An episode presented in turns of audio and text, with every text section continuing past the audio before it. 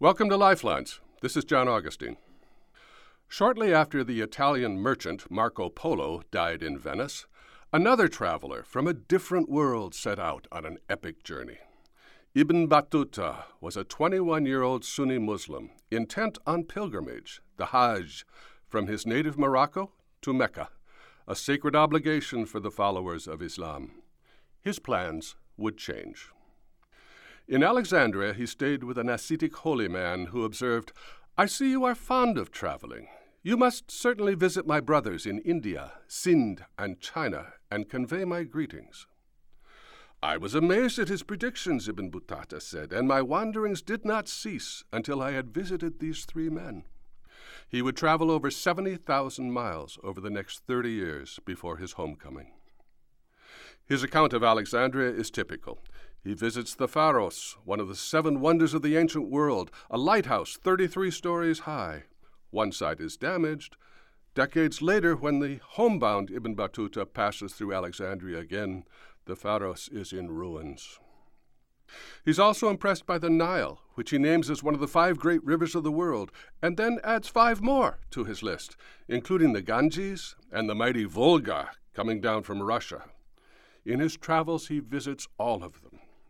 Places fascinate him great cities, grand mosques, other sacred sites. He not only reaches Mecca, he spends three years there. But he always has an eye for the delights and discoveries of the traveler.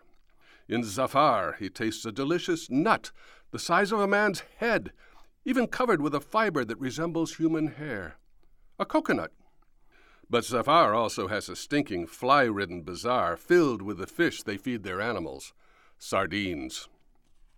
Most of the places he visits are Muslim territory. The reach of Arabic culture in the 14th century was vast. Even in China, every prominent city had its own Islamic neighborhood for the Muslim merchants, complete with a mosque.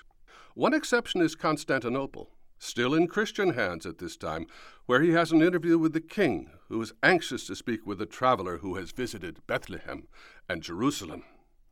In fact, Ibn Battuta meets distinguished and powerful people wherever he goes sharifs, imams, governors, and sultans, all eager to hear the news of the world.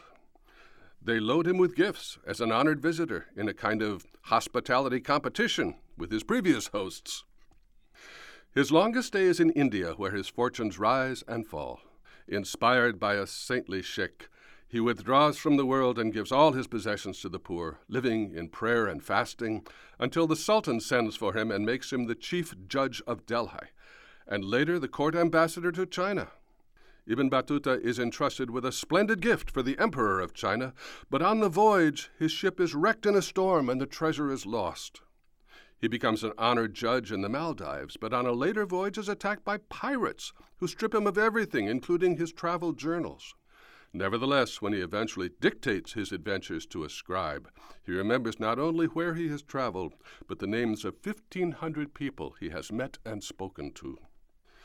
The Arabic title of his book translates as A Gift to Those Who Contemplate the Wonders of Cities and the Marvels of Traveling, and normally runs to over a thousand pages. Happily, a translator named Tim Mackintosh-Smith has published an abridged version, which is very readable. One more incident. In southern Persia, he met a saintly hermit who blessed him, saying, May God grant you your desires in this world and the next. Ibn Battuta reflects, Indeed, I have attained my desires in this world, which were to travel throughout the earth, and I have attained what no other person has attained to my knowledge. The world to come remains, but my hope is strong in the clemency and mercy of God. This program has been Lifelines. I'm John Augustine.